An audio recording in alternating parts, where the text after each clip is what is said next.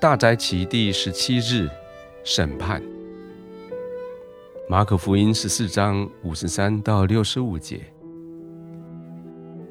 他们把耶稣带到大祭司的府邸，所有的祭司长、长老和经学教师都聚集在那里。彼得远远地跟着耶稣，一直到大祭司府邸的院子里，混在警卫当中坐着，烤火取暖。祭司长和全议会想尽方法找证据控告耶稣，置他于死地，可是找不出任何的证据。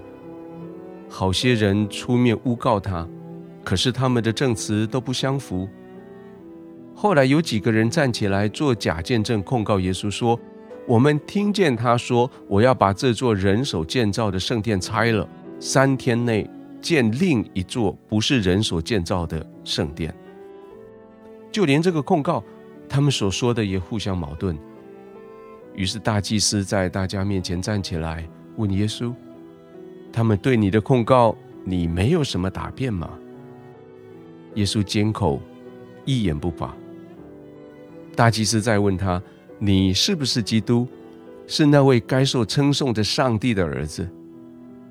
耶稣回答：“我是。”你们都要看见人子坐在全能者的右边，驾着天上的云降临。大祭司撕裂自己的衣服，说：“我们再也不需要证人了。你们听见他说侮辱上帝的话了，你们说该怎么办呢？”他们都判定他有罪，应该处死。有些人向他吐口水，又蒙着他的眼睛，用拳头打他，问他：“猜猜看是谁打你？”这些警卫也拉着他。用巴掌打他。城市沉睡，暗夜无星，天气冷。疲累的卫兵押着耶稣走在耶路撒冷的街道上，没有人说话。耶稣的眼睛直视着前方，嘴紧闭着。他被带着走过祭司长家的大前院，众人从火光中看着他。他一步步地走上台阶，一句话也没说。房里亮着油灯的黄光，挤满了人。众人靠墙而立，盯着耶稣看。许多人衣衫不整，刚刚被通知起床，没有时间打理。但没有人以为意。重要的是，凑足法定人数可以召开临时会。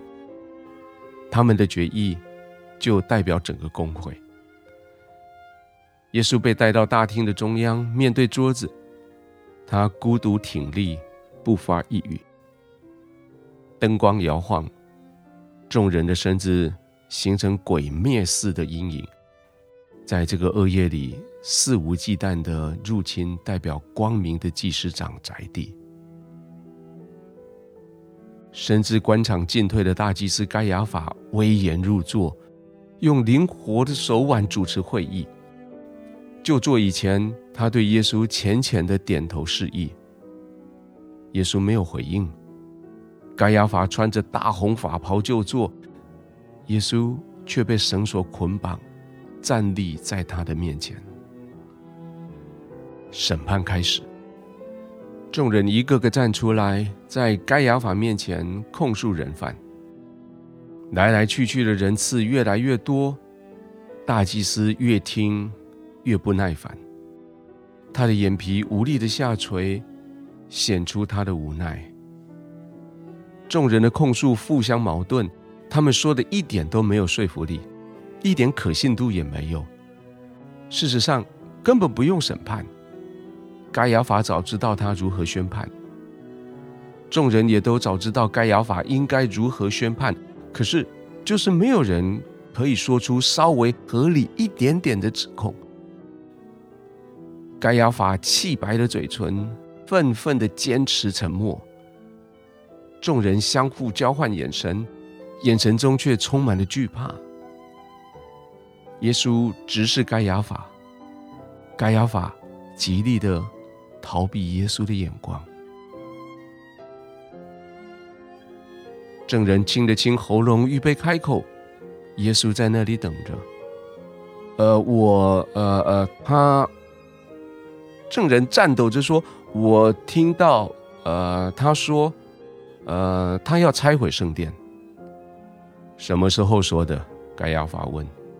呃，大概是三天前。他什么时候威胁说他要拆毁圣殿？呃，大概是三天前吧。